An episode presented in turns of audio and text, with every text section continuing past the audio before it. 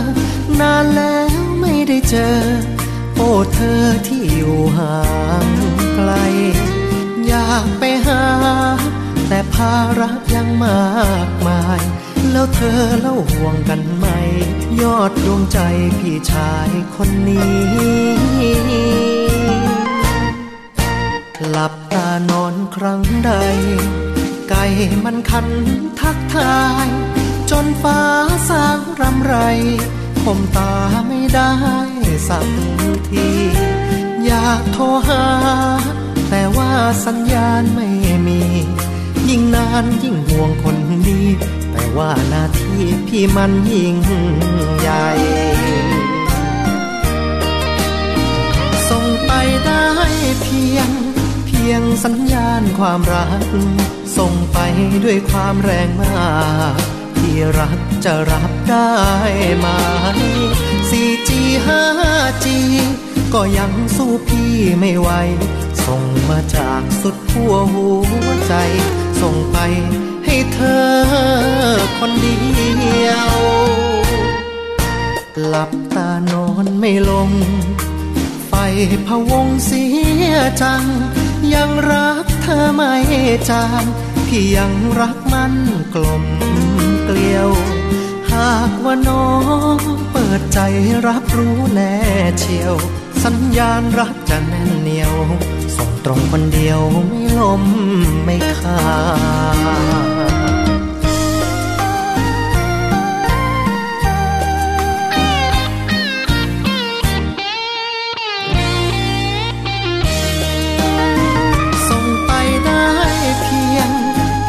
สัญญาณความรัก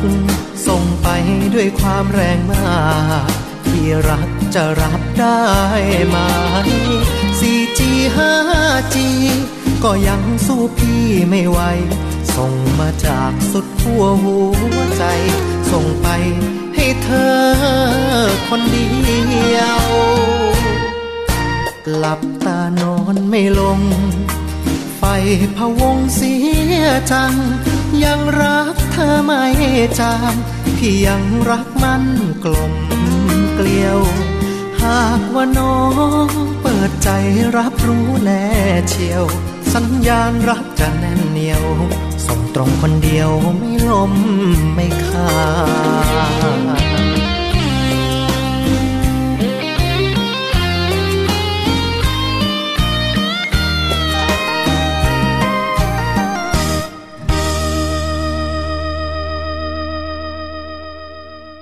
วัสดีค่ะ คุณผู้ฟังคะต้อนรับเข้าสู่รายการภูมิคุ้มกันรายการเพื่อผู้บริโภคกับดิฉันชนาทิพไพรพงศ์นะคะ วันนี้ก็เป็นอีกหนึ่งวันค่ะ ที่จะมีเรื่องราวดีๆนำมาฝากคุณผู้ฟังกับรายการนี้นะคะ ฟังกันได้ที่เว็บไซต์ www.thaipbsradio.com แอปพลิเคชัน Thai PBS นะคะ ฟังย้อนหลังได้ที่แอปพลิเคชัน Podcast ค่ะสำหรับมือถือในระบบปฏิบัติการ iOS นะคะ และนอกจากนั้นค่ะ คุณผู้ฟังที่อยู่ในต่างจังหวัด อยากจะรับฟังแบบสบายๆทำงานไปด้วยนะคะ แล้วก็เสียงดังฟังชัด ท่านที่อยู่ที่จังหวัดสุพรรณบุรี ฟังได้ที่วิทยุชุมชนคนหนองย่าไซ FM 107.5เมกะเฮิรตซ์นะคะ ส่วนท่านที่อยู่จังหวัดสมุทรสาครนะคะ ฟังกันได้ที่สถานีวิทยุชุมชนปฐมสาคร FM 106.25เมกะเฮิรตซ์ และท่านที่อยู่ที่จังหวัดลำพูนค่ะ ฟังได้ที่สถานีวิทยุชุมชนคนเมืองลี้ค่ะ FM 103.75เมกะเฮิรตซ์และสถานีวิทยุชุมชนเทศบาลทุ่งหัวช้าง FM 106.25เมกะเฮิรตซ์นะคะ ส่วนใครที่อยู่แถวแถวจังหวัดราชบุรีค่ะ ฟังได้ที่วิทยุชุมชนวัดโพบัลลังนะคะ FM 103.75เมกะเฮิรตซ์และทางกาลสินฟังได้ที่วิทยุชุมชนคนเขาวงค่ะ FM 89.5เมกะเฮิรตซ์นะคะ วันนี้ค่ะ มาดูข่าวเกี่ยวกับผลิตภัณฑ์ลดความอ้วนกันบ้าง คุณผู้ฟังยาลดความอ้วน ซึ่งก็นำเสนอกันอยู่ตลอดตลอดเลยนะคะว่า อันตรายอย่าซื้อมาใช้ เพราะว่า มักจะมีสารอันตรายเจือปนอยู่นะคะ ล่าสุดนี้ค่ะ ก็มีอีกหนึ่งผลิตภัณฑ์ยาลดความอ้วนที่มีการขายกันทางอินเทอร์เน็ต โดยนำเสนอภาพของพริตตี้ขาวสวยนะคะ แล้วก็โฆษณาว่าเป็นยาลดความอ้วน แต่แท้ที่จริงแล้วเมื่อมีการตรวจสอบกลับพบว่าใส่สารอันตราย โดยเฉพาะสารไซบูทรามีนค่ะคุณผู้ฟัง กรมวิทยาศาสตร์การแพทย์กระทรวงสาธารณสุขนะคะ ได้เผยแพร่ในระบบข้อมูลแจ้งเตือนภัย ฐานข้อมูล คุณภาพความปลอดภัย ผลิตภัณฑ์สุขภาพนะคะ ซึ่งได้เผยแพร่ข้อมูลว่า ผลิตภัณฑ์ยาลดความอ้วนโซสลิมสะกดแบบนี้นะคะ คุณผู้ฟัง S E O U L แล้วก็คำว่า slim S L I M so slim นะคะ เลขจดทะเบียน เลขที่ 12ขีด2ขีด001 29ขีด1ขีด0173 โดยมีบริษัท Korean B Laboratory Company Limited Korean เป็นบริษัทผู้ผลิตนะคะ โดยมีตัวยาในแคปซูลสีขาว 30 เม็ดใน 1 แผง และที่สำคัญค่ะ ในรายงานที่เผยแพร่นั้นก็ยังระบุว่า ตัวหนังสือสีแดง มีการเขียนข้อความว่า ยาลดความอ้วนโซลสลิมนี้ มีสารไซบูทรามิน ปนอยู่ด้วยนะคะ ซึ่งถือเป็นตัวยาที่ไม่ปลอดภัยค่ะคุณผู้ฟัง ซึ่งเมื่อมีการตรวจสอบข้อมูลทางยาก็พบว่า สารไซบูทรามีนเป็นยาที่มีข้อบ่งใช้สำหรับรักษาและควบคุมโรคอ้วน และจัดเป็นยาควบคุมพิเศษ ซึ่งห้ามซื้อขายในร้านขายยา โดยไม่มีใบสั่งยาจากแพทย์ กลไกการออกฤทธิ์ของยาก็คือ ยับยั้งการเก็บกลับของสารสื่อประสาท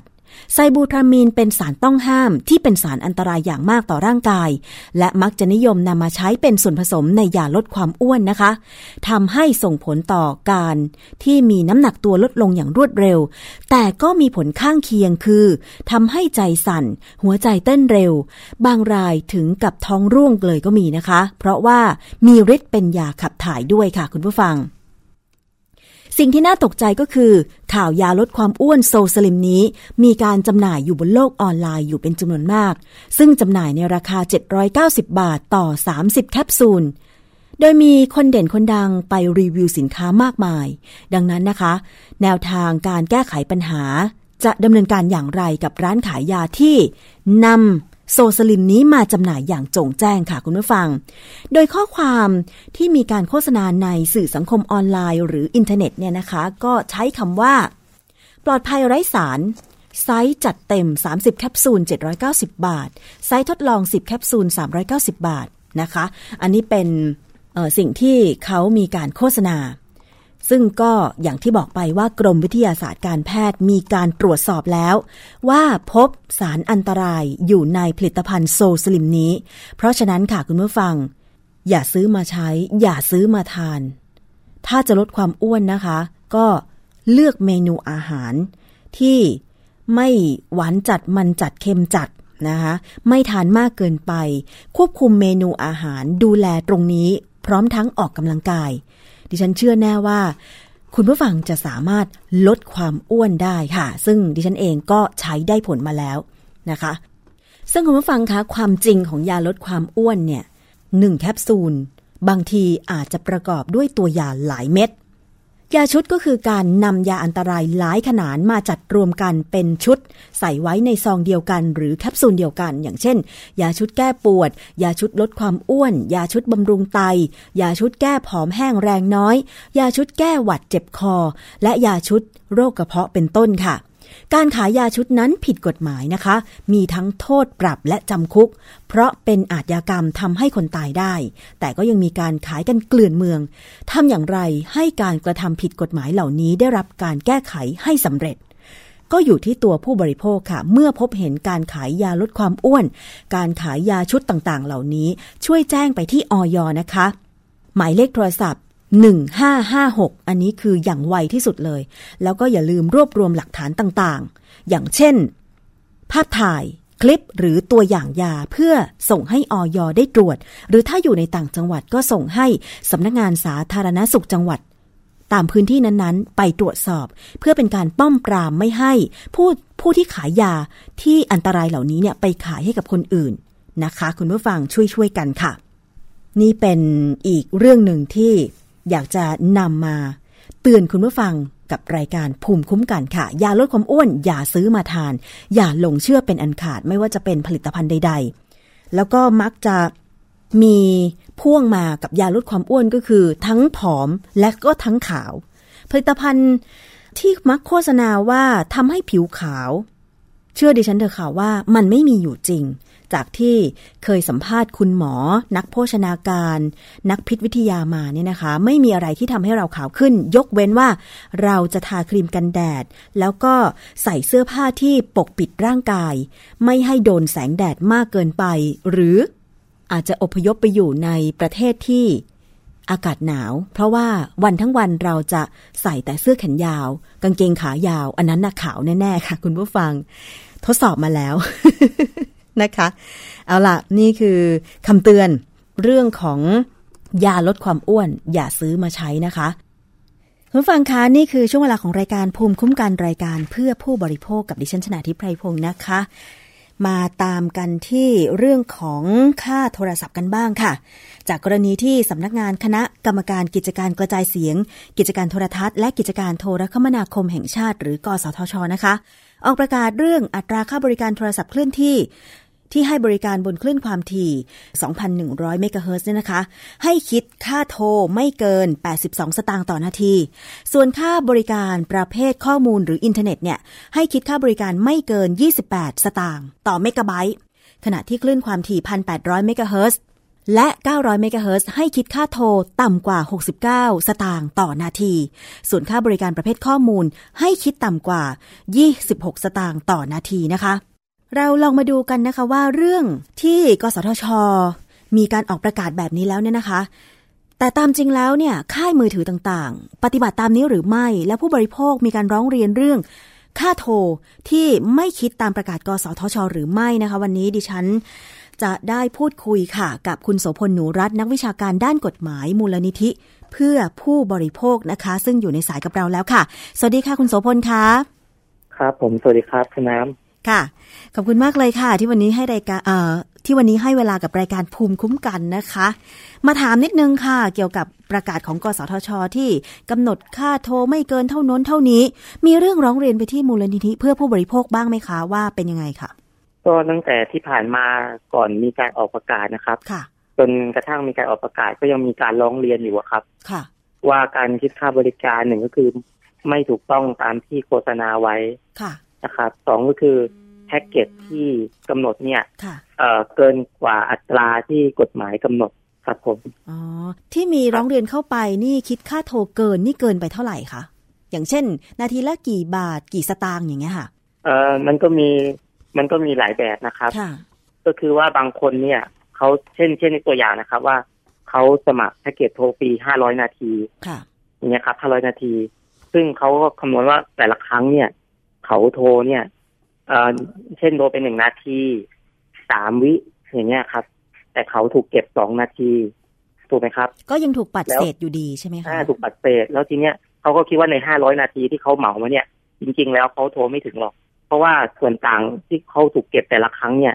มันก็จะรวมกันแล้วเนี่ยเขาอาจจะใช้ไม่ถึงห้าร้อยนาทีด้วยซ้ำค่ะแต่เงินที่เขาจ่ายไปในแต่ละ เดือนเนี่ยที่เป็นเหมาจ่ายเนี่ยเขาต้องจ่ายเต็มค่ะ แต่การโทรของเขาไม่ได้เต็มเพราะว่าทุกครั้งที่เขาโทรถ้าเกิดมีเศษหนึ่งวิสองวิในการโทรของเขาเนี่ยเขาก็ถูกตัดเศษเนี่ยครับ อืม ใช่ใช่ดัดิงนั้ฉันนก็เนี่ยคิดว่าอย่างนั้นนะคะ เพราะว่าอ่าอย่างดิฉันก็ใช้แพ็กเกจ 599 บาท อันนี้บอกตรงๆนะคะ แต่ว่าอ่ครับที่เขาเรียกเก็บบินแต่ละเดือนเนี่ย บางทีเอ่อนาทีที่เราโทรก็ใช้ไม่ถึงส่วนมากเราจะใช้บริการ Data หรือเข้าอินเทอร์เน็ตมากกว่า แต่ว่าเราก็ต้องจ่ายเต็มนะคะ คุณโสพล ใช่ครับค่ะซึ่ง ซึ่งผู้บริโภคเองเนี่ย ทุกทุกวันเนี่ยที่ส่วนหนึ่งที่ร้องเรียนเข้ามาเนี่ยก็เพราะว่าเห็นเห็นชัดเจนว่า เอ่อค่าบริการเนี่ย ที่เก็บไปเนี่ย กับบปริมาณที่ได้ใช้งานจริงๆเนี่ย มันไม่ได้เป็นไปตามที่โฆษณาไว้ค่ะ คือผู้บริโภคเขาเข้าใจว่าถ้าเกิดใช้จริง ๆ เนี่ย ตรงไปตรงมาเนี่ยผู้บริโภคควรจะใช้ห้าร้อยนาทีถูกไหมครับค่ะใช่ รวมถึงอินเทอร์เน็ตด้วย รวมถึงอินเทอร์เน็ตด้วยแต่แต่ เข้าใจว่าในปัจจุบันเนี่ยอินเทอร์เน็ตเนี่ยเขาคิดเป็นหน่วยหน่วยย่อยอยู่แล้วค่ะซึ่งค่อนข้างจะตรงตามการจริงมากกว่าอืมอ่าการให้บริการประเภทเสียงที่คิดปัดเศษอยู่นะครับ ซึ่งทุกวันเนี้ยก็คือพูดง่ายๆว่ามันมีแพ็กเกจอยู่สองอย่างค่ะก็คือแพ็กเกจที่คิดตามจริง กับแพ็กแพ็กเกจที่คิดเกินจริง ซึ่งตรงนี้เนี่ยเอ่อประกาศของของกสทชอะครับเขาจะมาคุมแค่เพดาน การคิดค่าบริการ ของผู้ประกอบการว่าต่อไปเนี่ยมันจะมี limit ว่าในแต่ละหน่วยหน่วยนาทีเนี่ย ที่คุณเก็บเนี่ยต้องไม่เกินเท่าไม่เกิน 82 สตางค์สำหรับอ่าคลื่น 2001 แล้วก็ไม่เกิน 69 สตางค์สำหรับคลื่นพันพันแปดแล้วก็900เมกะเฮิรตซ์ค่ะ ครับผม ซึ่งตรงนี้ก็ เอ่อเห็นได้ชัดๆเลยนะคะว่าเมื่อไม่เก็บค่าบริการตามจริง จึงทำให้ผู้บริโภคเนี่ยต้องจ่ายเต็ม ทั้งๆทที่ใช้งานได้ไม่เต็ม คือว่าใช่ครับใช้งานไม่ไม่เต็มตามจำนวนนาทีที่เขากำหนดไว้ทำให้รู้สึกเสียเปรียบนะ คุณโสพลดิฉันเองก็รู้สึกว่าเอ๊ะ 599 บาท แต่ว่าเราใช้บางที อย่างเช่นเขาบอกว่าให้ใช้โทรได้ 200 นาที แต่เราเนี่ย แน่ใจได้เลยว่าเราโทรไม่ถึงเดือนละ 200 นาทีแน่ใช่ๆ เพราะฉะนั้นเราควรจะมีสิทธิ์ไหมที่จะไม่จ่ายเต็ม 200 นาที แล้วก็ไปจ่ายเฉพาะค่าอินเทอร์เน็ตที่เราใช้เต็มจำนวน เต็มความเร็วที่เขากำหนดอย่างเงี้ยค่ะ แต่แต่นี่มันก็จะมีประเด็นอีกนะว่าในค่ะ599 บาทเนี่ย มันเหมาเน็ตและค่าบริการเสียงค่ะถูกไหมครับ ส่วนใหญ่ผู้บริโภคจะทราบหรือไม่ว่า ในส่วนของ 599 บาทเนี่ย เป็นการคิดค่าบริการเสียงกี่บาท อืม ค่าอินเทอร์เน็ตกี่บาทค่ะถูกไหมครับค่ะแต่ว่าแต่ว่าจากการออกประกาศของกสทช ฉบับล่าสุดที่เป็นเรื่องแนวทางกำกับดูแลอัตราค่าบริการเนี่ยค่ะเขาจะบังคับให้ผู้ประกอบการเนี่ย ชี้แจงตรงนี้ คือแต่ละหน่วยบริการของคุณเนี่ยค่ะคุณต้องชี้แจงมาเลยว่าคุณเก็บผู้บริโภคกี่บาท ซึ่งตรงเนี้ยมันก็จะเป็นข้อดีให้เราเนี่ยมีสิทธิ์ที่จะเลือกจ่ายได้ค่ะในส่วนที่เราคิดว่าเราใช้งานจริง ตอนนี้ตามบิลเรียกเก็บเงินค่าโทร ก็เหมือนจะมีการเอ่อ แยกแล้วนะคะ คุณโสพลว่าเอ่อเป็นค่าโทรเสียงอืมกี่นาที กี่บาทอืมนะคะแล้วก็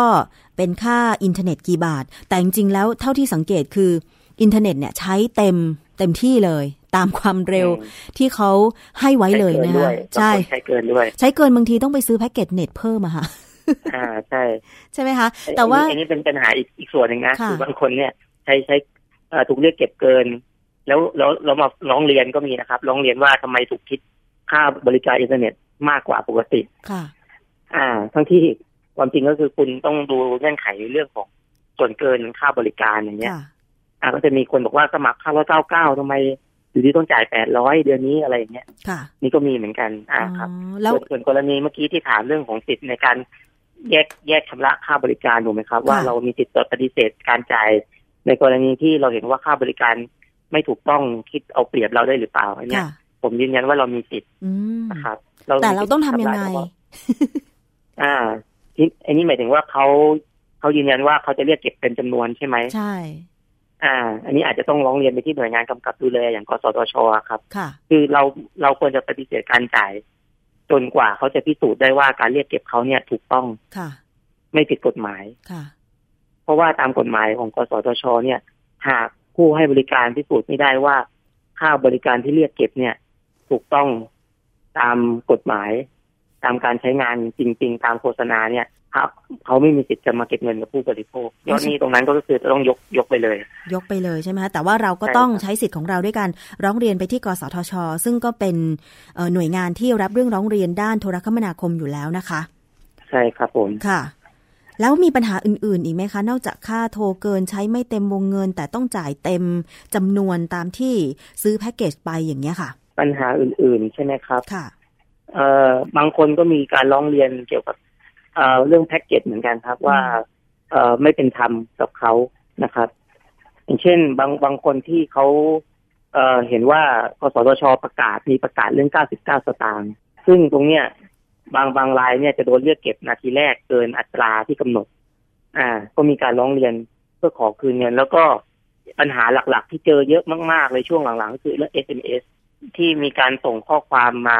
แล้วเก็บค่าบริการโดยที่ไม่เขาไม่ได้สมัครใจค่ะหมายถึงว่าไม่ได้สมัครบริการด้วยค่ะแล้วก็มีการเรียกเก็บเงินค่ะตรงเนี้ยครับ ก็เป็นปัญหา เรียกเก็บเงินหรือตัดเงินในโทรศัพท์ระบบใช่เติมเงินไปเลย ใช่ครับ แล้วก็มัน มันก็จะแสดงว่า คือมีผู้พวกหลายรายที่พอเจอบินสิ้นเดือนแล้วปรากฏว่า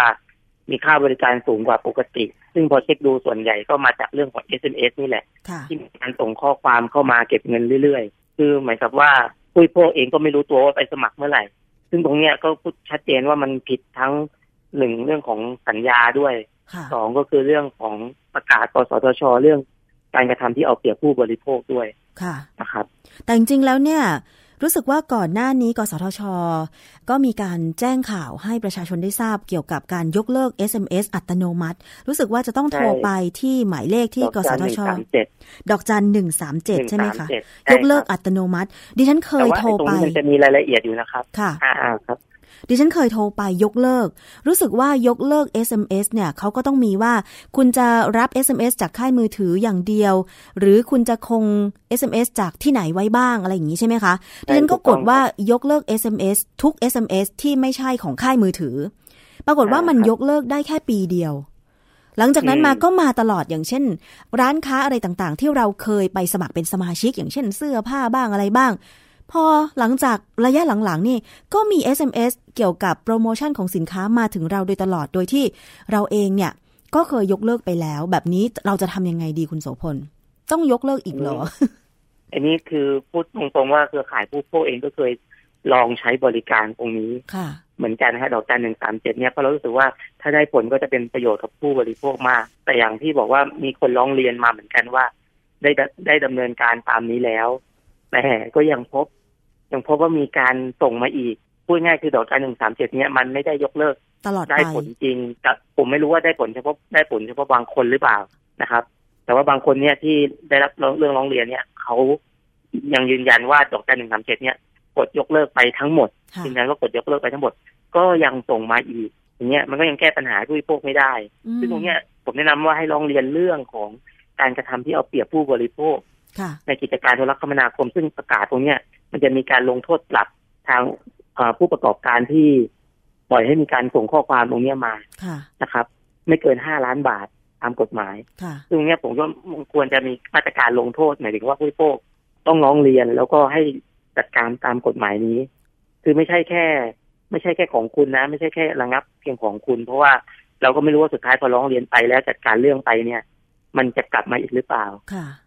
ถูกไหมครับดังนั้นใช่มันก็ต้องมีมาตรการเชิงลงโทษ คนที่ปล่อยให้มีการส่งข้อความเหล่านี้มาละเมิดสิทธิของผู้บริโภคครับ ใช่ใช่เพราะบางทีเนี่ย เราจะรับ SMS เฉพาะที่เราสมัครอย่างเช่น SMS แจ้งเตือน การใช้บัตร ATM ใช่ไหมคะ หมายเลขบัญชีกับธนาคารต่างๆ หรือ SMS จากค่ายมือถือ กรณีที่คุณรับการแจ้งเตือน หรือใบแจ้งหนี้ทาง SMS แบบเนี้ยคืออันนี้จำเป็นเป็นความสมัครใจผู้บริโภคที่จะครับรับ SMS อยู่แล้ว แล้วก็อื่นๆที่ที่คุณสมัคร แต่บางทีเราไม่ได้สมัครอะ่ะเราเคยไปใช่แค่ใช้บริการห้างโน้นห้างนี้เอ่อแบรนด์เสื้อผ้ายี่ห้อนั้นยี่ห้อนี้ แต่คุณกลับส่งมาแบบอัตโนมัติ แล้วก็บางคนนะคะ ดิฉันเห็นประชาชนในต่างจังหวัด ที่ใช้โทรศัพท์ระบบเติมเติมเงิน คุณโสพลมีอย่างนี้ด้วยคือครับบางทีซื้อโทรศัพท์ให้พ่อแม่ให้แม่ใช้อย่างเงี้ย แต่ว่าพ่อแม่ก็ไม่ได้ค่อยเช็ค SMS แล้วก็ไม่เคยไปสมัคร SMS อะไรที่ไหนเลย แต่กลับมีส่งอืมเข้ามา ซึ่งเอ่อเขาก็ไม่ทราบพอกดดูปุ๊บก็ถูกตัดเงินอะไรแบบเนี้ย ซึ่งยังเป็นปัญหาอยู่บงคนร้องร้องร้องเรียนมาว่าเอ้ยอยู่ดีเงินหมด อ่ามีมีเหมือนกันเคสแบบนี้ บอกว่ายังไม่ได้ยังไม่ได้ โทรเติมเงินไปห้าสิบาทค่ะยังไม่ได้โทรอะไรอยู่ดีเงินหมดแล้วค่ะอย่างเงี้ยพอเช็คดูก็โดนกินเรื่องค่า SMS ไปเรียบร้อยค่ะ จริง ๆ แล้วเนี่ยอ่าตรงคนที่ส่ง SMS มามักจะเป็นผู้ประกอบการขายสินค้าต่างๆ แบบนี้เนี่ยใช่ครับก็มีข้อสงสัยเหมือนกันนะคุณโสพลว่าเขาเอาเบออืร์มโทรของเรามาจากไหน บางคนก็ไม่เคยที่จะไปใช้บริการ ตามห้างร้านนั้นเลยเนี่ย แสดงว่ามันจะต้องมีมีวิธีการอย่างใดอย่างหนึ่งสงสัยว่า การมีการเอาเบอร์ ข้อมูลส่วนตัวของลูกค้าไปทำธุรกิจอย่างอื่นหรือเปล่า ค่ะใช่ไหมครับใช่ตรงนี้ก็อาจจะเป็นเรื่องละเมิดสิทธิข้อมูลส่วนบุคคลได้เหมือนกันเพราะเลขหมายโทรศัพท์นี่ถือว่าเป็นข้อมูลส่วนบุคคลนะ ถ้าเกิดไม่ได้มีการมอบให้ หรือว่าแสดงไว้ให้ว่าจะอนุญาตให้เอาไปใช้อย่างอื่นเผยแพร่อะไรเงี้ยอันนี้ก็เป็นเรื่องที่ควรจะร้องเรียนเข้ามาเป็นอีกมุมหนึ่งนะครับ ว่า เป็นเรื่องของการละเมิดสิทธิข้อมูลส่วนบุคคล ค่ะ ใช่ใช่นะคะ และอีกอย่างหนึ่งก็คือนอกจาก SMS นะคะ ก็ยังมีโทรศัพท์ที่เข้ามาจากขายประกันบ้างอะไรบ้าง ซึ่งนี้เนี่ยก็เคยพูดคุยกันหลายครั้งนะคะ คุณโสพล ทั้งที่มูลนิธิเพื่อผู้บริโภค แล้วก็คุณผู้ฟังหลาย ๆ ท่านที่สะท้อนเข้ามายังรายการเหมือนกันว่า ไปได้เบอร์โทรของเรามาจากไหนล่ะบางทีกำลังนั่งทำงานอยู่ก็นึกว่ามี ธุระอะไรสำคัญ เห็นเบอร์แปลกๆเข้ามา แต่ว่าเป็นเบอร์มือถือ ไม่ใช่เบอร์ศูนย์สองนะคะเป็นเบอร์ศูนย์แปดอะไรอย่างเงี้ยเราก็เข้าใจว่าเอ๊ะ น่าจะติดต่อธุระสำคัญที่ไหนได้ กลายเป็นขายประกันบ้างขายสินค้าบ้าง พอเราถามกลับไปว่า คุณได้เบอร์โทรของเรามาจากไหนเขาก็อ้ำอ้ำอึ้งอึ้งบางทีก็ตอบเลี่ยงไปนะคะว่านี่ อ๋อเป็นการเซอร์เวยลูกค้าบ้างอะไรบ้างอย่างเงี้ยคุณโสพล ทั้ง SMS แล้วก็โทรกวนใจ จริง ๆ แล้วเราแจ้งกสทช ได้ทั้งสองกรณีไหมคะ ได้ครับ ได้ทั้งสองกรณีเลย เพราะกรณีหลังเนี่ยมันส่วนหนึ่งเนี่ย ถ้าเป็นเรื่องของประกันพูดง่ายคือว่าเขานำเลขหมายของเรามาจากไหน ก็ไม่รู้ใช่ไหมครับ แล้วอยู่ดีมาติดต่อหาเราโดยทำเชิงธุรกิจแล้วบางคนเนี่ยมันจะเจอเจอกรณีถึงขนาดที่ว่ามีการส่งกรมธรรมมาให้พูดง่ายว่า ถูกหลอกขายเอ่อมาซื้อซื้อประกันทางโทรศัพท์ค่ะแล้วมีการส่งกรมธรรมมาแล้วมีการเรียกเก็บเงินค่ะ อย่างเงี้ย ซึ่งผู้บริโภคเองเนี่ย ก็ไม่รู้ตัวว่าสมัครประกันไปตั้งแต่เมื่อไหร่ อย่างเงี้ยก็ร้องเรียนได้ครับ แต่ถ้าเป็นเรื่องประกันเนี่ยอาจจะมีหน่วยงานอีกหน่วยหนึ่งที่เกี่ยวข้องโดยตรงกว่าก็คือคอปพสำนักงานคณะกรรมการประกอบธุรกิจประกันภัยครับซึ่งเขาจะดูแลเรื่องประกันโดยตรง นะครับแต่แต่อย่างไรคิดว่าการร้องเรียนหน่วยงานใดหน่วยงานหนึ่งเนี่ยก็เป็นหน้าที่หน่วยงานที่ต้องช่วยกันประสานงานในการจัดการปัญหาซึ่งในต่างประเทศเนี่ยเท่าที่ผมทราบเนี่ยเขาจะมีเรื่องของระบบอ่า do not call list นะครับ ให้ผู้บริโภคเนี่ย มาแจ้งลงทะเบียนไว้ว่าเลขหมายนี้เนี่ย ชื่อของคนคนนี้เนี่ย ห้ามห้ามติดต่อมาขายประกัน หรืออะไรอย่างเงี้ยมันจะมีเรื่องระบบพวกนี้อยู่ แต่ประเทศเราเนี่ยยังไม่ได้ทำระบบนี้อย่างจริงจัง เท่าที่ทราบเนี่ยคอปพกำลังจะทำเรื่องนี้แต่ว่ายังไม่ออกมาชัดเจน เพราะว่ามันเป็นปัญหากวนใจจริง ๆ นะคะ บางคนเนี่ยขับขับรถอยู่ นึกว่ามีโทรศัพท์อะไรสำคัญ พอกดรับสายปุ๊บอะเป็นประกันแล้วเราก็ไม่เคยติดต่อประกันบริษัทนั้นเลยนะคะดิฉันเคยถามเหมือนกันว่า คุณได้เบอร์โทรดิฉันมาจากไหน เขาก็อ้ำอึ้งไป แล้วก็เราก็บอกปฏิเสธไม่ขอรับข้อมูลไปแบบนี้เป็นต้น ตัดตัดปัญหาไปเลยนะคะคุณโสพล ครับค่ะ แต่ว่าแต่ว่าปัญหามันก็คือว่ามันไม่ได้มีแค่ของเลขหมายนั้นโทรมาถูกไหมครับมันก็จะมีสินค้าตัวอื่นที่โทรมาขายบริการอีกมากมาย ใช่ ซึ่งซึ่งจริงๆไอ้เรื่องเนี้ยพอพอโยงเข้าไปถึงเรื่องประกาศเอาเปรียบผู้บริโภคเนี่ยมันก็มีมูลอยู่นะครับก็กรณีนี้ก็ถือว่าผิดเพราะเป็นการก่อความเดือดร้อนลำคาญโดยโดยการบริการนะครับทำให้เกิดความเดือดร้อนลำคาญตรงนี้ก็ร้องเรียน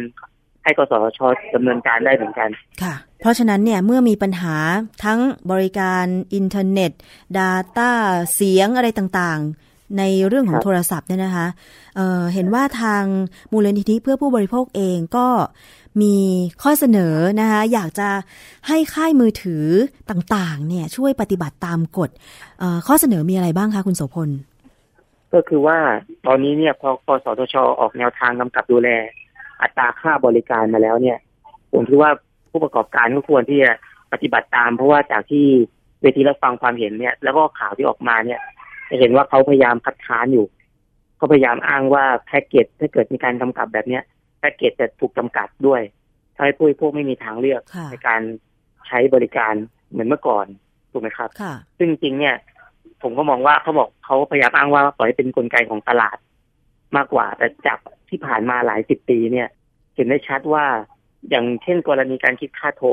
บัตรเศษเนี่ยก็ชัดเจนแล้วว่าแต่บางเมื่อก่อนมีบางค่ายทำเป็นคิดตามจริง แต่พอเวลาผ่านไปเนี่ย ทุกค่ายกับคิดบัตรเศษเหมือนกันหมด แล้วก็ไม่เกิดไม่เคยมีผู้ประกอบการรายไหนที่แบบอยู่ดีออกแพ็กเกจมาเพื่อเพื่อให้ผู้บริโภคได้มีทางเลือกที่ดีกว่าเดิม โดยการคิดเป็นวินาทีตามจริง ดังนั้นเนี่ยไอ้ส่วนของตรงนี้เนี่ย มันก็จะช่วยให้ผู้บริโภคหนึ่งมีข้อมูลมากขึ้น ว่าการคิดค่าบริการเนี่ย คือเราก็เสนอว่าเราเห็นด้วยนะมีกำกับดูแลเนี่ย ระดับหนึ่งว่ามันก็ช่วยผู้บริโภคเนี่ยมีข้อมูลในการเข้าถึงอัตราค่าบริการ แล้วก็ตรวจสอบค่าบริการได้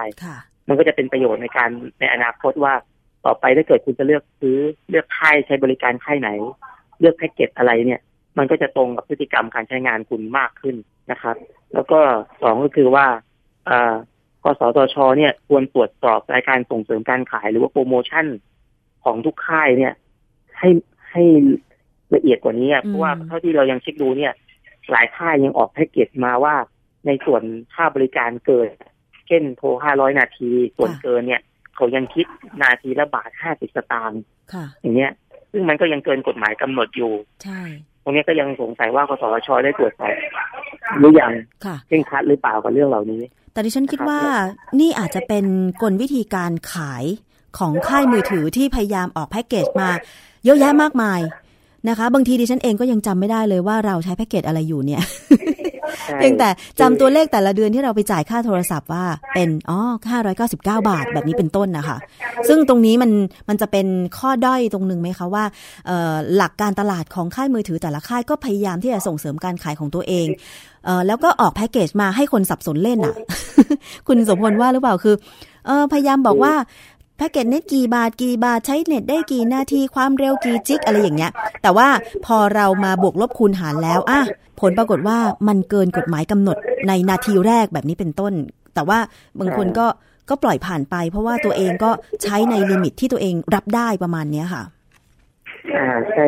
คือคือผมว่าพื้นฐานจริงๆของเรื่องนี้เนี่ย ก็คือว่าผู้ประกอบการทุกค่ายเนี่ย เขาออกแพ็กเกจอะไรมาก็ตามแต่ เขาควรจะปรับปรับหน่วยคำคำนวณเป็นวินาทีให้หมดถูกไหมครับแต่ทุกวันนี้การออกแพ็กเกจของคุณมาเนี่ยโอเค คุณจะชุดเหมาห้าร้อยนาทีสามร้อยนาทีก็เถอะสุดท้ายเนี่ยผู้บริโภคใช้งานก็ไม่ได้ใช้จริงตามนั้นหรอกเพราะคุณปัดเศษไปหมด แล้วก็แม้จะออกแพ็กเกจมามากมายหลากหลาย แล้วอ้างว่าให้เหมาะสมกับพฤติกรรมการใช้งานเนี่ย มันก็อยู่บนพื้นฐานของการปัดเศษที่มันเป็นการเอาเปรียบผู้บริโภคแล้วก็เข้าขายการค้ากำไรเกินควรนะเพราะว่าคุณได้ส่วนต่างจากผู้บริโภคไป เยอะแล้วเช่ผู้บริโภคจ่ายห้าร้อยเก้าสิบเก้าบาท เนี่ย ส่วนต่างจริง ๆ เนี่ยที่เขายังไม่ได้ใช้งานเนี่ย เท่าไหร่กี่บาทอย่างเงี้ยนะครับ เพราะฉะนั้นเนี่ยผู้บริโภคก็ต้องตรวจสอบ บินค่าโทรศัพท์แต่ละเดือน ว่าใช้งานเต็มจำนวนด้วยหรือไม่ใช่ว่าเราเห็นว่าเอที่กสทชกำหนดเรื่องหนึ่งเนี่ย เกี่ยวกับให้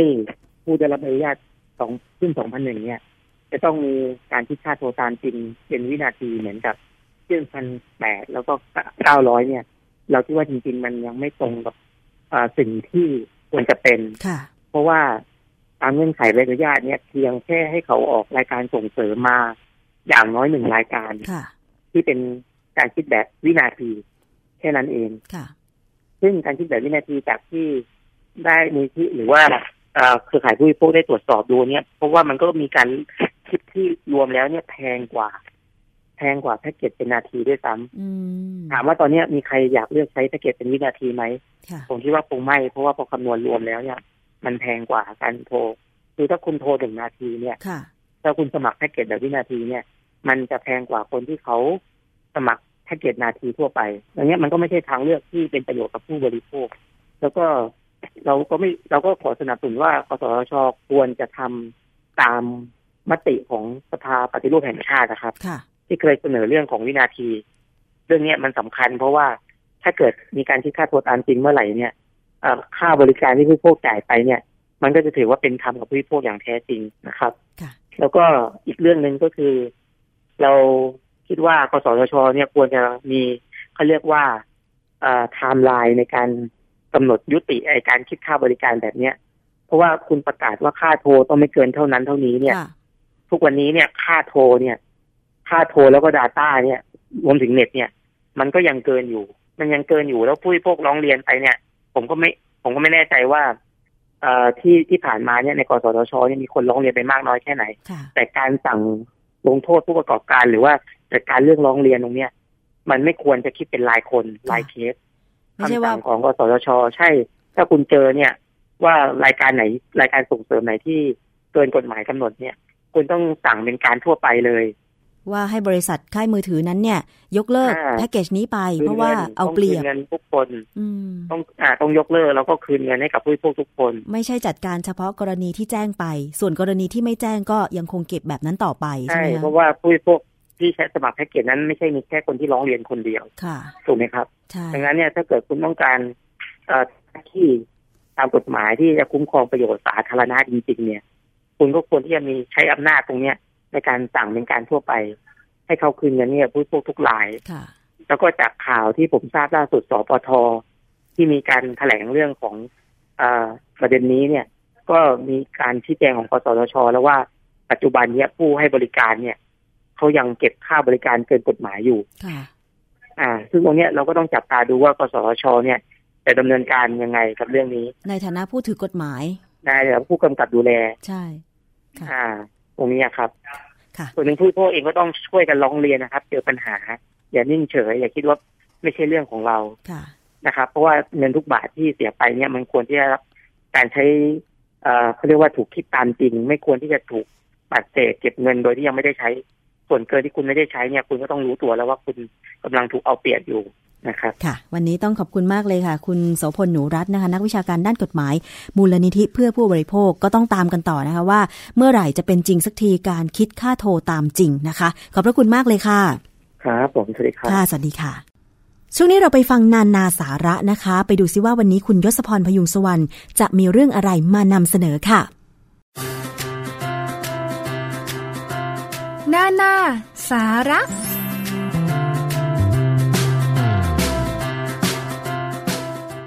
ช่วงนานาสาระในวันนี้นะครับ สิ่งที่ผมยศพรพยุงสุวรรณจะมานำเสนอให้คุณผู้ฟัง ได้ติดตามรับฟังนะครับ ก็เป็นเรื่องของดวงตาอีกสักครั้งหนึ่งนะครับ เพราะว่าดวงตาเป็นอวัยวะที่มีความสำคัญกับร่างกาย ถ้าขาดไป สำหรับดวงตาคู่นี้แล้วล่ะก็ แน่นอนว่าการดำเนินชีวิตในแต่ละวันก็จะไม่ใช่เรื่องง่าย ก็จะเป็นเรื่องที่ยากขึ้นนะครับ เพราะฉะนั้นช่วงนี้เวลานี้เราจะเห็นการรณรงค์หรือการออกมาเตือนเรื่องของการใช้ดวงตากับอุปกรณ์อิเล็กทรอนิกส์ต่างๆนะครับ ซึ่งณวันนี้เราใช้สายตาอยู่กับหน้าจอเนี่ยมากขึ้น ใช้ สายตากับอุปกรณ์ พวกสมาร์ทโฟน หน้าจอ PC หน้าจอของแท็บเล็ตและหน้าจอทีวีเนี่ยวันหนึ่งเนี่ยหลายชั่วโมงต่อวันเลยนะครับ เพราะฉะนั้นการดูแลดวงตาก็เป็นเรื่องที่สำคัญ และเป็นเรื่องที่หลายคน ก็ควรจะนำวิธีการที่นานาสาระแนะนำนะครับไปลองใช้กันดูเผื่อว่าจะเป็นอีกหนึ่งเคล็ดลับ ในการดูแลแล้วก็ฟื้นฟูอาการผิดปกติของดวงตา ซึ่งก็ไม่ใช่เรื่องยากนะครับ สามารถทำได้ง่ายๆ ด้วยตัวของคุณผู้ฟังเองนะครับ วิธีการในการดูแลดวงตานั้น เขาก็มี how to นะครับ ที่ทางสมาคมทัศนมาตรแห่งประเทศสหรัฐอเมริกา แล้วก็มีงานวิจัยของประเทศสหรัฐอเมริกาเขาแนะนำวิธีการปรับพฤติกรรมและสภาพแวดล้อมในการทำงาน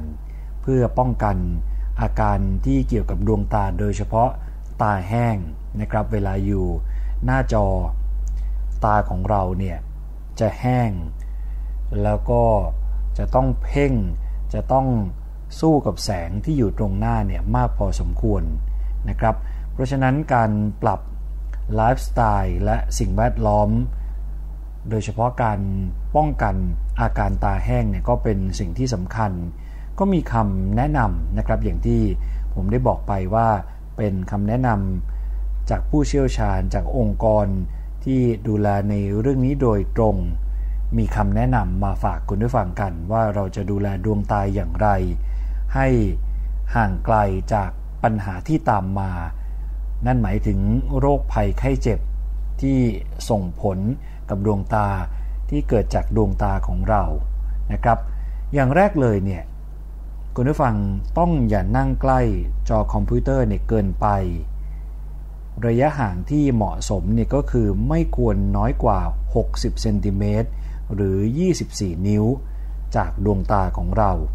นะครับ ระยะห่างที่เหมาะสมผมเน้นอีกครั้งหนึ่งก็คือไม่ควรน้อยกว่า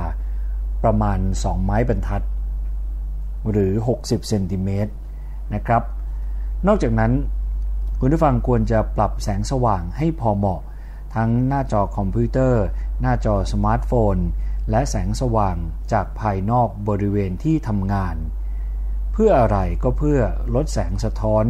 จากหน้าจอคอมพิวเตอร์และผนังห้องนะครับ ซึ่งการที่คุณผู้ฟังปรับแสงสว่างให้พอเหมาะทั้ง หน้าจอคอมพิวเตอร์ หน้าจอสมาร์ทโฟน และแสงสว่างจากภายนอกบริเวณที่ทำงาน ก็จะช่วยได้ในเรื่องของการถนอมดวงตา แสงทั้งจากอุปกรณ์อิเล็กทรอนิกส์และแสงสว่างจากภายนอก บริเวณรอบๆที่ทำงานเนี่ยต้องมีการปรับให้สมดุลระหว่างกันนะครับ ไม่ให้แสงอะไรสว่างจ้ามากกว่ากันมากนัก ก็จะช่วยในเรื่องของการถนอมดวงตาได้ ต่อมาก็คือการปรับความสว่างของหน้าจอคอมพิวเตอร์ และหน้าจอสมาร์ทโฟน ให้มีความใกล้เคียงกันกับแสงภายในห้องทำงานนะครับ และปรับขนาดตัวอักษร และสีจอคอมพิวเตอร์ให้พอเหมาะ ถ้าเป็นไปได้ก็คือเลือกใช้จอมอนิเตอร์แบบ LCD ซึ่งมีความคมชัดสูง แทนจอแบบเก่านะครับ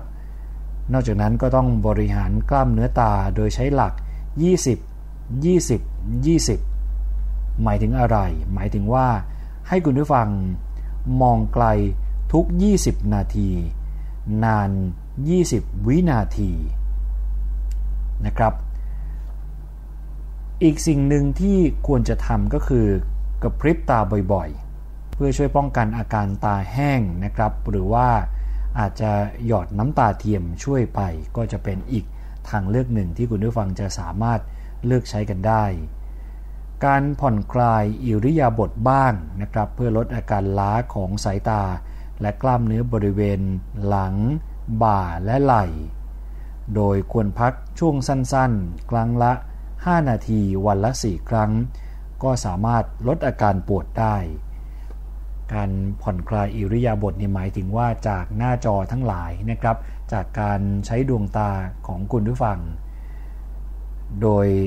เป็นการพักช่วงสั้นๆ ครั้งละ 5 นาทีวันละประมาณ 4 ครั้งเนี่ยก็จะสามารถช่วยลดอาการปวดได้นะครับ ดูแลจอภาพให้ปราศจากฝุ่น เพราะอะไรก็เพราะว่า ประจุไฟฟ้าบนผิวหน้าจอคอมพิวเตอร์เนี่ยเป็นแหล่งสะสมฝุ่น หากฝุ่นเข้าตาเนี่ย ก็จะทำให้ดวงตาและผิวหนังระคายเคืองได้นะครับจอคอมพิวเตอร์ควรจะอยู่ห่างจากสายตาอย่างที่ผมบอกไปแล้วก็คืออย่างน้อย 60เซนติเมตรแต่ถ้าหากรู้สึกว่านั่งเอ็นตัวเข้าหาคอมพิวเตอร์ ก็ให้คุณผู้ฟังปรับขนาดตัวอักษรของบทความที่กำลังอ่านเพิ่ม แต่อย่าเลื่อนหน้าตัวเองเข้าใกล้จอนะครับ หมายความว่า ใช้การปรับขนาดตัวอักษรเข้ามาช่วย ในขณะที่คุณผู้ฟังกำลังอ่านอยู่นะครับ การเลือกเก้าอี้ก็สำคัญครับ ก็คือคุณผู้ฟังจะต้องเลือกเก้าอี้ที่พยุงหลัง และสามารถปรับเปลี่ยนระดับความสูงได้ โดยนั่งปล่อยขาตามสบาย ไม่นั่งไขว้ขา หัวเข่าควรอยู่ต่ำกว่าระดับสะโพก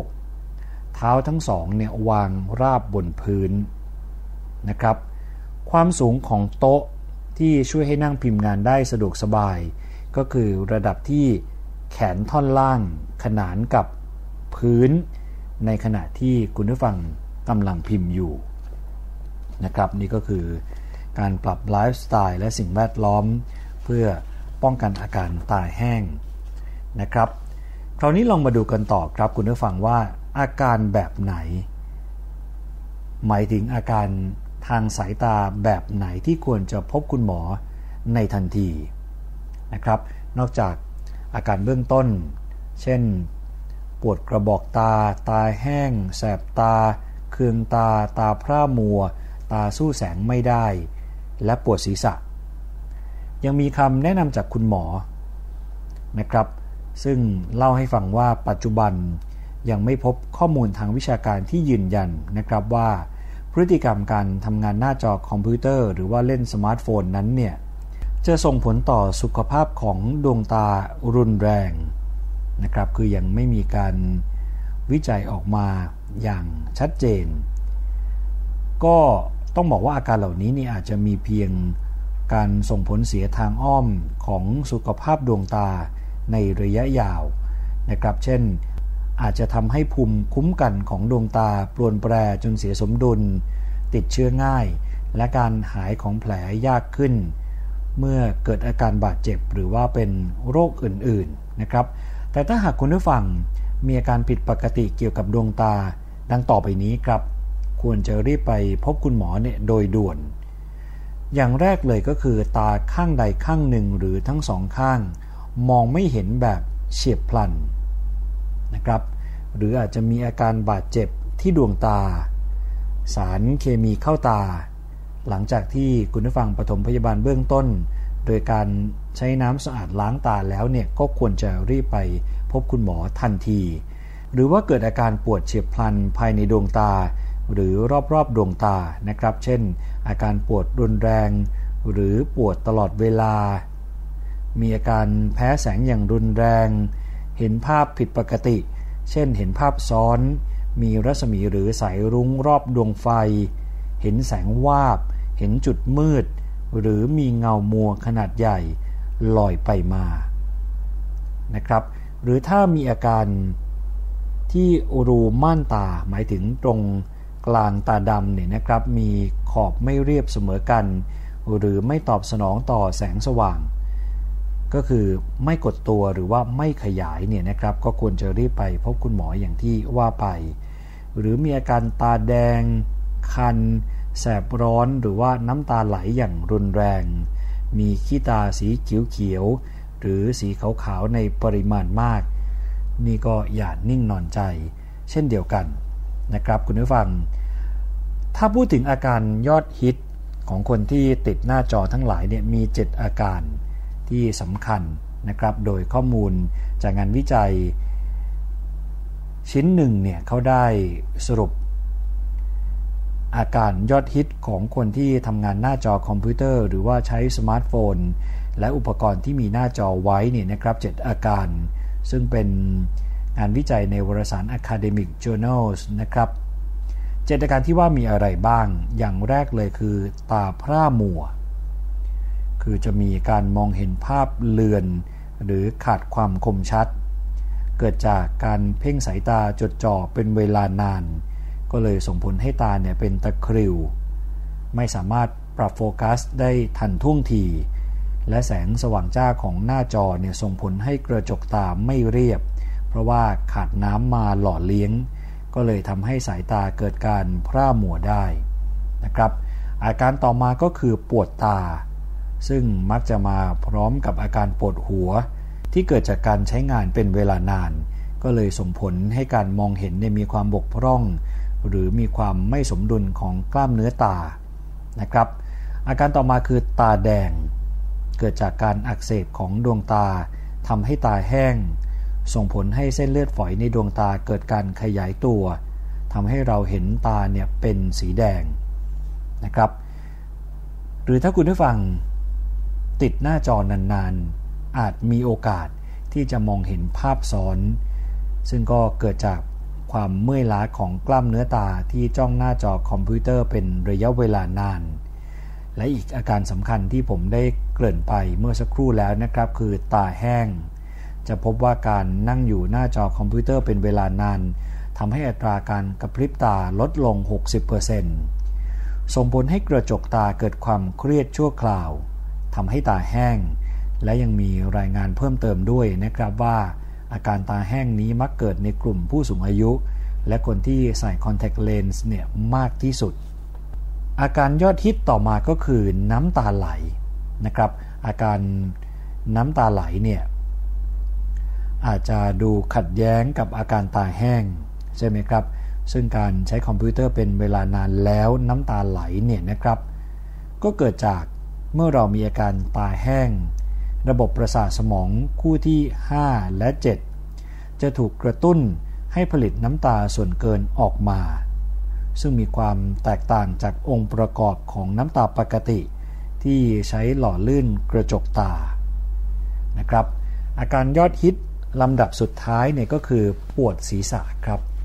ซึ่งกลุ่มของอาการปวดศีรษะก็เป็นหนึ่งอาการที่พบได้บ่อยที่สุด เกิดจากการเกร็งของกล้ามเนื้อบริเวณบ่า ไหล่ และกล้ามเนื้อตา เพราะอิริยาบถเนี่ยถูกจำกัดไว้ในลักษณะท่าทางแบบเดิมเป็นเวลานานนะครับ นี่คือ 7 อาการยอดฮิตของคนที่ติดหน้าจอ ไม่ว่าจะเป็นตาพร่ามัวนะครับ อาการปวดตา ตาแดง มองเห็นภาพซ้อน ตาแห้ง น้ำตาไหล และปวดศีรษะ นะครับซึ่งก็เป็นอาการยอดฮิต ซึ่งนานาสาระก็ได้มีโอกาสแนะนำไปแล้วนะครับว่าคุณผู้ฟังจะดูแลรักษาดวงตาอย่างไร เพื่อป้องกันนะครับดวงตาของเราได้รับอันตราย และเป็นการรักษาดวงตาให้อยู่คู่กับเราเนี่ยไปตราบนานเท่านานนะครับ ซึ่งถือว่าเป็นอวัยวะที่มีความสำคัญ เพราะฉะนั้นเคล็ดลับเหล่านี้นะครับในการที่ จะดูแลรักษาดวงตารวมไปถึงอาการต่างๆ ที่เกี่ยวกับดวงตาคุณผู้ฟังก็สามารถนำไปใช้กันได้ ซึ่งก็เป็นคำแนะนำอย่างง่าย ๆ ที่วันนี้นานาสาระอยากจะมานำเสนอให้คุณผู้ฟังในฐานะผู้บริโภค ซึ่งมีอาการตาแห้ง ก็คือรู้สึกถึงความไม่สบายของดวงตาของเรา เวลาที่คุณผู้ฟังใช้หน้าจอคอมพิวเตอร์เป็นเวลานาน ก็เป็นคำแนะนำ ที่คุณผู้ฟังสามารถนำไปใช้กันได้นะครับนานาสาระต้องขอขอบคุณข้อมูลดีๆ จากนิตยสารชีวจิตครับ เราจะกลับมาพบกันใหม่ กับช่วงนานาสาระ ในวันจันทร์หน้า ช่วงเวลาเดียวกันนี้ในรายการภูมิคุ้มกันนะครับ วันนี้ผมยศพรพยุงสุวรรณพร้อมกับทีมงานในช่วงนานาสาระ ต้องขอตัวลาไปก่อน สวัสดีครับ นานาสาระ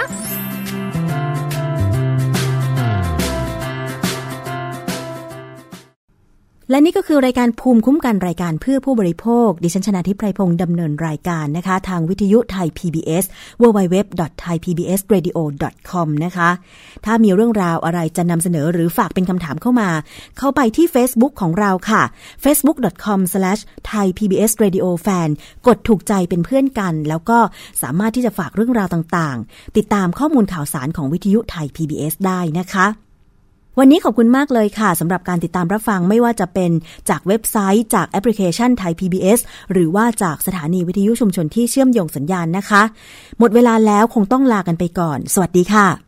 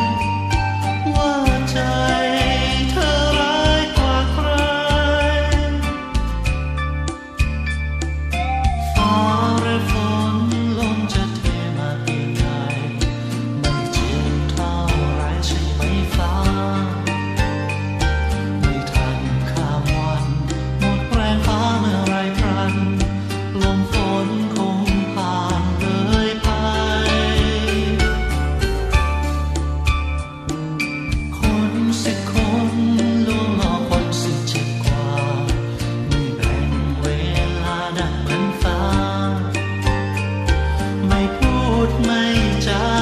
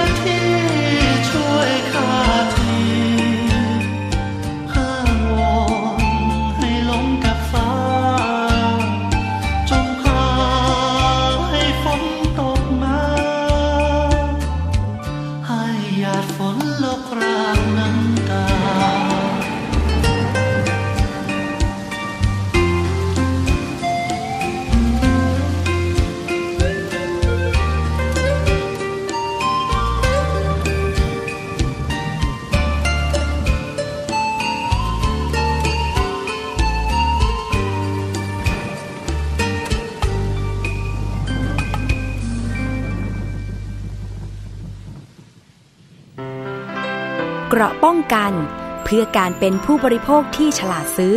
และฉลาดใช้ ในรายการ ภูมิคุ้มกัน